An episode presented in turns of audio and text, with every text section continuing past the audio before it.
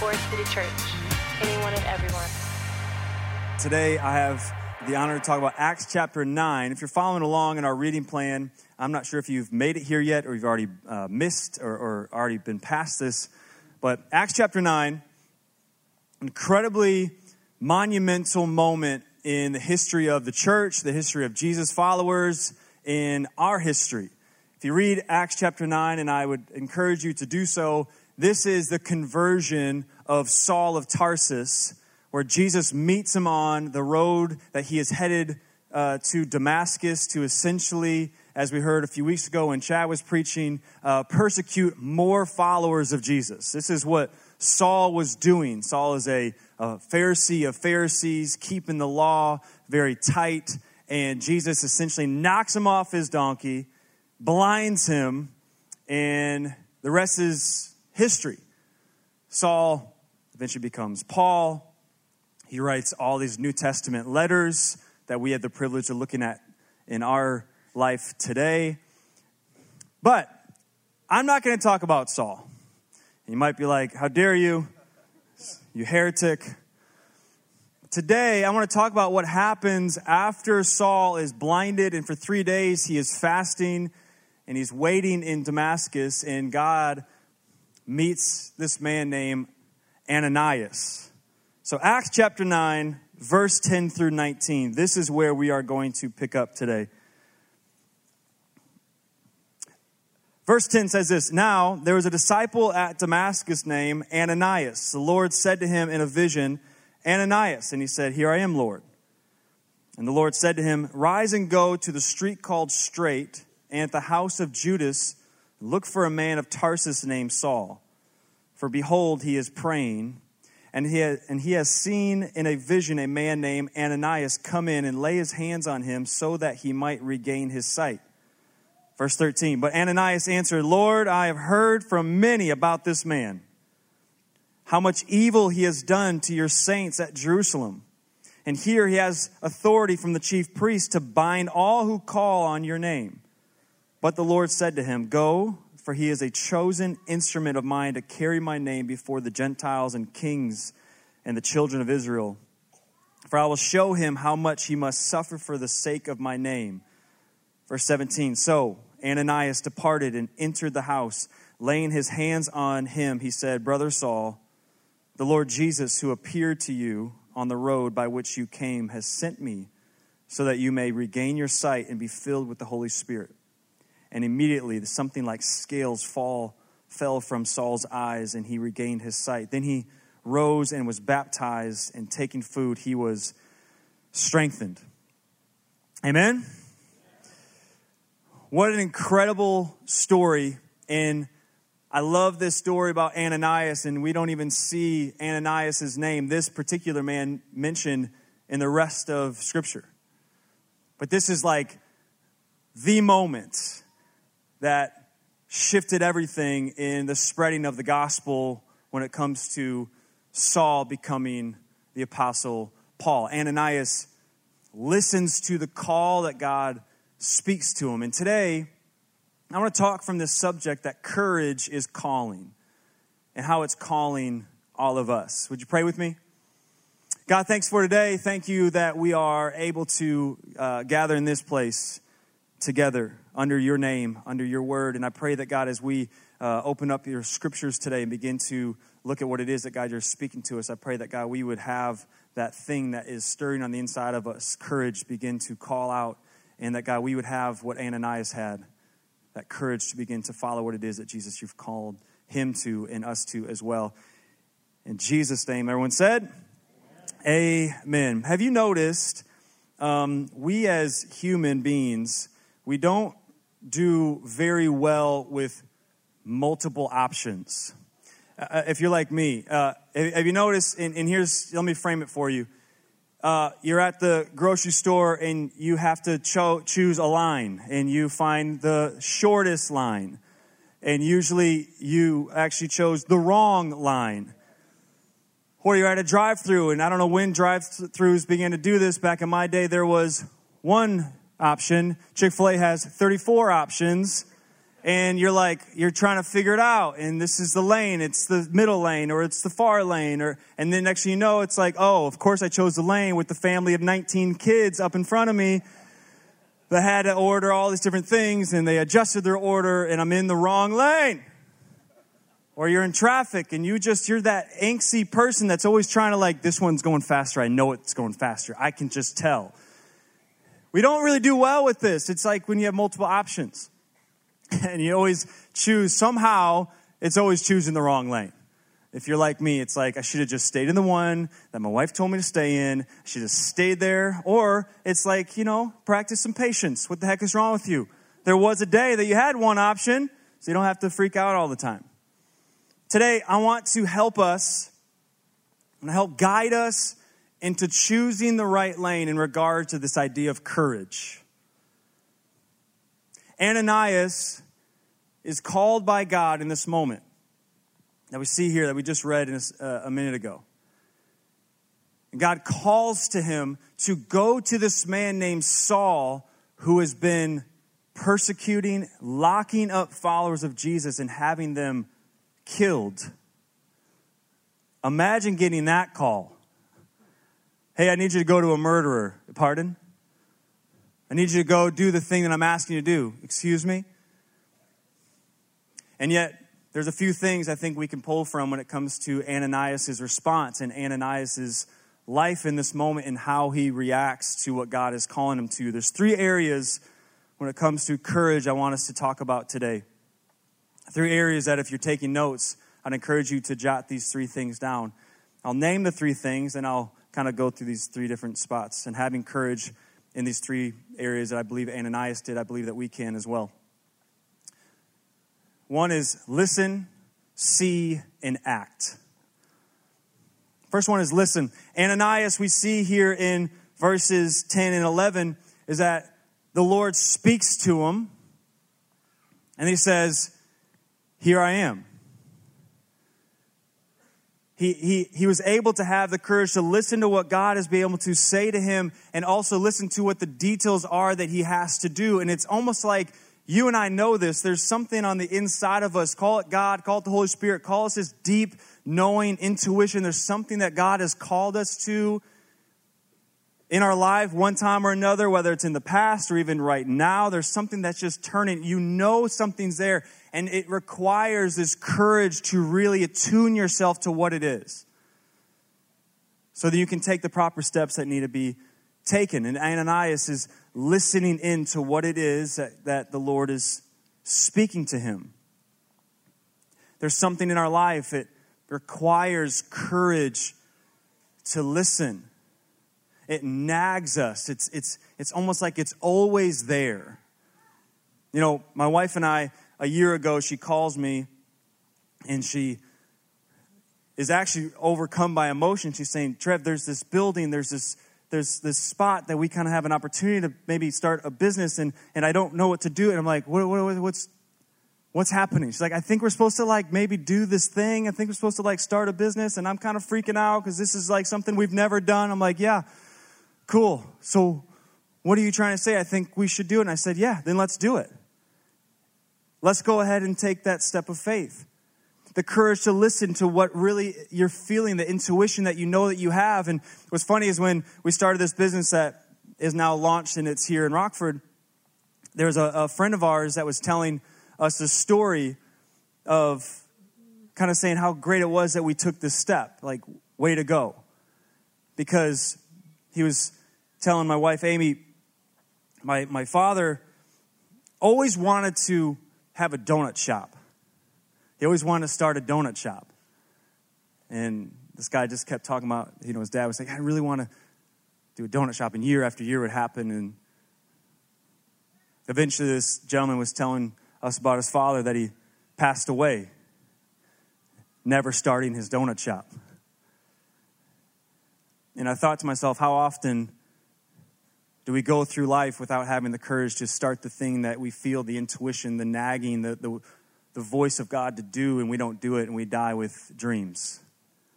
I once was, uh, I remember being told that the richest place on the planet are cemeteries because that's where dreams have died. Seneca says it like this a Stoic philosopher. He writes, All fools have this in common. They are always waiting for tomorrow to truly live. So, that courage to listen, that nagging voice, that thing that's on the inside of you. And, and we always say, One day, I'll start tomorrow. Eventually, I'll get to the donut shop. Eventually, I'll start that business. Eventually, I'll forgive my father. I'll do it tomorrow. And all fools have that in common that we're always waiting for tomorrow to truly live. And here's my encouragement, though. This is Saul actually later on in his life writing to the church in Corinth, now Paul the apostle, and he's recounting this moment that he felt Jesus speak to him. He says that Jesus reminding Paul that his grace is sufficient for you, that my power is made perfect in, my, in your weaknesses. And Paul reminds himself therefore, I will boast all the more gladly of my weaknesses so that the power of Christ may rest upon me. So, in those moments that you feel like there's something nagging, there, there's this thing that you're like, ah, if I had the courage to really listen to the thing that actually is being said to me, like Ananias, but there's no way I can do that. And begin, you, you, you begin to talk yourself out of it. Tomorrow, I'll wait till tomorrow. And this is the encouragement that Jesus is saying, hey, in those moments where you feel like you're weak, my grace is sufficient even in those moments. Amen? Number two, we got listen and we have see, the courage to see. Now, I don't mean see meaning like you actually tangibly, physically see it. This is seen with this mind and eyes of faith. Again, the Lord speaks to Ananias, and Ananias is like Paul, uh, Saul of, of Tarsus, the guy who the chief priest was told to come here to wipe out people like me. You want me to go to that guy? Are you, are you crazy? And it's almost like, hey, Ananias, can you see what I see? Can you see past the thing that is in front of you and begin to have eyes of faith, the mind of faith to believe that there's something actually beyond the thing that you're hearing, that I'm calling you. There's a courage to see beyond the things that you're seeing.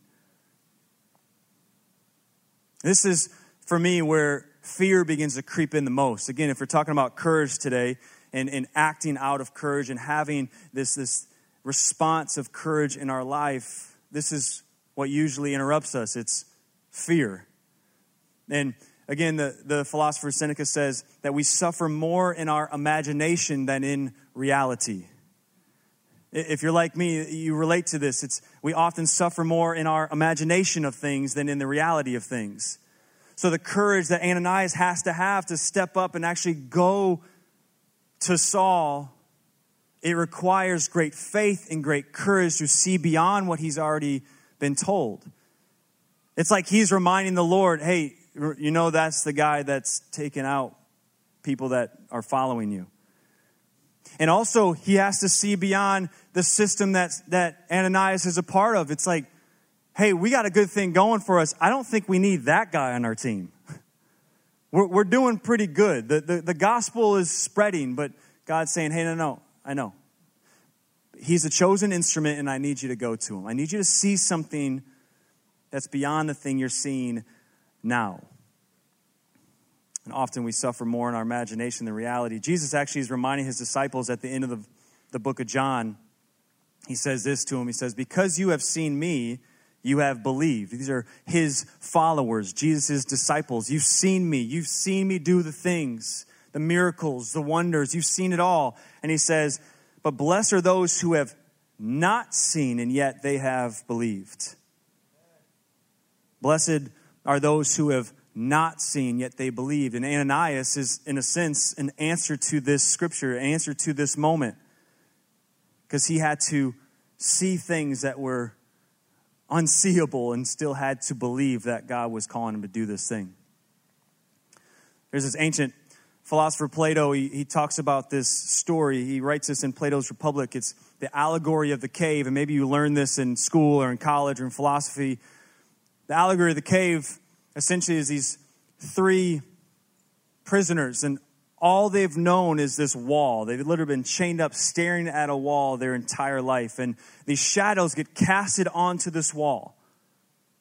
It's the only thing that they've seen. They begin to see things that they, they have to make up in their mind what this is. Is it an animal? Is it a beast? Is it a monster? Is it a person? They, this is the only thing they can see.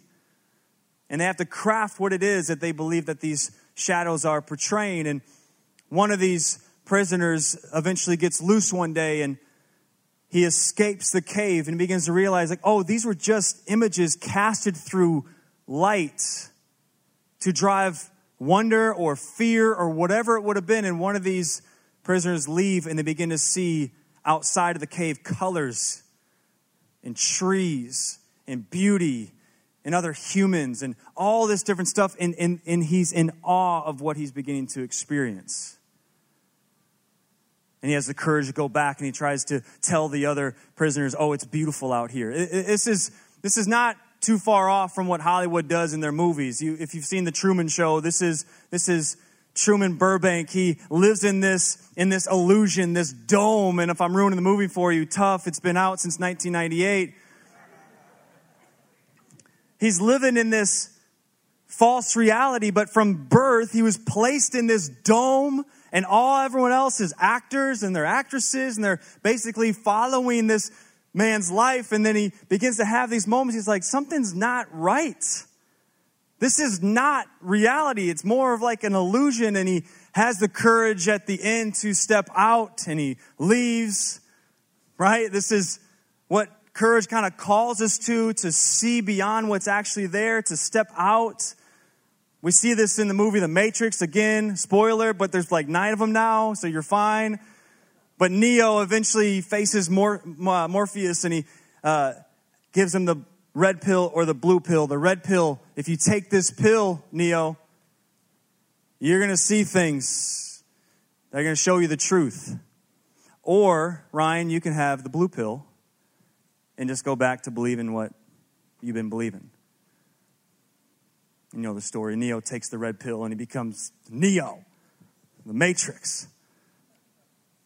I, tell you this because this is the same exact hero's journey that Ananias is on. He's given a choice to either trust and see beyond what's there, go to Saul of Tarsus and lay your hands on him and pray for him. For God is calling you to something greater beyond yourself. And courage is beginning to stir up on the inside of you to actually respond. And, and this is what Ananias does, which leads us to the third one act. The courage to act. See, you have the courage to listen, you have the courage to see, and now we see in Ananias, it's the courage to act. It's my favorite moments in one of my favorite movies, The Shawshank Redemption. You have they're sitting outside the prison and talking about life outside of prison and what's it going to look like and what's going to be like. And you have Andy and Red, and Andy begins to go on this little spiel, and Red's just kind of listening to him, and he says, Well, either get, livy, uh, get busy living or get busy dying. And I think this is kind of like what courage calls us to is either you have the choice to just get busy dying or go and live the life that God has called you to live, which requires courage. It's a story in Matthew chapter 9. Jesus is walking through the streets and he's going village to village, and there's these two blind men on the side of the road. And they call out to Jesus, Jesus, son of David, have mercy on us. Calls out to Jesus, and it, it references that once these two blind men finally was able to enter the home, enter the home that Jesus was going into, Jesus turns to the two blind men. He says, What do you want? And they say, Well, we want to see. He says, Become what you believe. And the two blind men see. Become what you believe. And I think about this idea of, of courage, and I think about these two blind men on the road having to cry out, having to take those steps, having to act. And I'm convinced that, that courage is acquired in the first step. This is where courage is acquired for you and for me. This is where courage was acquired when it comes to Ananias living out the thing that he was listening to, the thing that he began to see. He had to act and take that first step. And he approaches Saul at Judas's house and says, Brother Saul.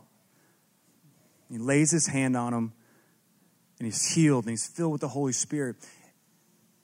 And the gospel spreads. It required courage, the courage to act. I imagine even with these blind men having to walk blindly towards where they believed Jesus was going, right? And I imagine one's like, What are we doing? Where are we going?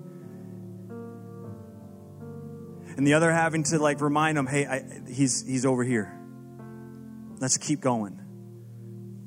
Let's have the courage to believe that there's this Son of Man, this man named Jesus who can heal us of this blindness. He's, he's, he's here, He's present. We got to keep going. Because, friends, courage is contagious. And you know this because there's people in your life that you've seen take those steps of faith. You've seen people have the courage to listen to the voice, to the intuition, the Holy Spirit in their life. You've seen the courage for them to see beyond the thing that they can actually see in front of them. And then they have the courage to act. And there's something inside of you that says,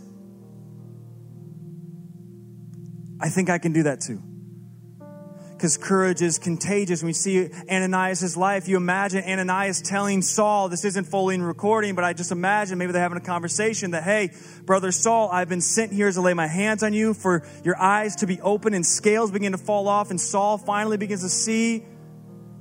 And then he's baptized. And then we know Saul becomes Paul the apostle and he writes all these beautiful letters and he pushes the gospel forward and the church begins to spread but it wasn't all perfect for Paul. We see this. What? He's locked up in prison several times. He's beaten several times. And I imagine even for Paul, looking back on the moment that Ananias walked in and called him brother, that there's something inside of him says, if Ananias can do it, I can do it too. There's courage that calls all of us. And we recount the times where courage called us and then it becomes contagious so then you and I can move forward in the thing that God is calling us to move forward in. Amen? So the courage to listen, the courage to see, and the courage to act. And is it scary? Of course it's scary. There's been no person in the history of the world that had it perfect every single step of the way. That there's been doubt, there's been anxiety, there's been their own demons, there's been moments of of talking themselves out of it, and yet courage still pushes us forward. This is what courage does in our lives, friends. The courage to keep going, the courage to believe. It's crazy about this story, like I just mentioned. It's like without Ananias listening and seeing and acting, Maybe there's no Paul. Or there probably is, but someone else was called because Ananias said, I'm good. And how often in our own lives, this is the thing that maybe haunts, this is the thing that haunts me, is that I don't want to go to the grave knowing that so many things I felt God say I didn't do out of fear, anxiety, insecurity. So I passed. And you know this because courage has called you so many times in your life, and maybe it's calling you even now. And there's something inside you that's saying, I got to do it. That's something in there, and it's nagging at you, and it's haunting you, and it's keeping you up at night. And there's something that's like, if I step forward, I could, I'll pass. Don't think for a minute that these scriptures that we read that people don't feel the exact same things. These are human beings like you and I. Ananias heard the voice of God. He wrestled with it for a moment and yet he began to see beyond it and then he acted. And Paul the apostle and the church continued to spread. And here you and I are today. Amen. Let me close with a story and then we'll get out of here. 1977, our 39th president, Jimmy Carter, is inaugurated. 25 years before this, though, he's graduating the Naval Academy as a young kid. He graduates from the Naval Academy and then he wants to go beyond that and he wants to go into the nuclear navy, which means he has to have an interview with Admiral Hyman Rickover, the father of, of the nuclear navy. Admiral Rickover was a very hands on leader. He interviewed what said every single one of his cadets that he wanted on his team. So he interviews a young Jimmy Carter, and they talk for hours. These interviews would go two to three hours max. They're talking about strategy and they're talking about tactics, they're talking about life and where you grew up, and they're just going on and on about all these different things that could probably help the naval, the Navy, the, the Admiral Rickover's area of expertise. And he then asks Jimmy Carter, he says, Hey, where did you, uh, where did you rank in your class? Jimmy Carter puts his shoulders back with pride and he says, I was 59th in a class of 840, sir. 59th and 840, that's pretty darn good if you're doing some math there in your head. Jimmy Carter feels very confident in his response. This is a thing that's probably going to move him forward in being a part of the nuclear navy. And Hyman Rickover, Admiral Rickover, leans back in his chair and he simply looks at Jimmy Carter and he says, Did you always do your best? But did you always do your best? Jimmy Carter had to think about it for a minute. Well, I mean, yeah, of course I did. I mean, I'm pretty amazing. I 59th, like that's.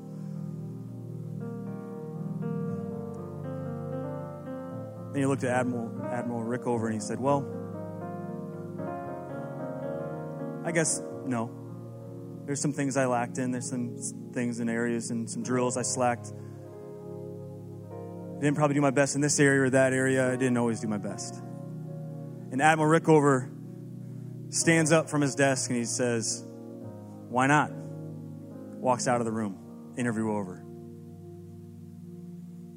And this would be the question that would haunt Jimmy Carter the rest of his life Did you always do your best? We know, like I said, 25 years later, became becomes president. In all those years, he became close friends with Admiral Rickover. He did get accepted into being part of the nuclear navy. But that's the question that haunted him and drove him to even be where he is or where he was as our president.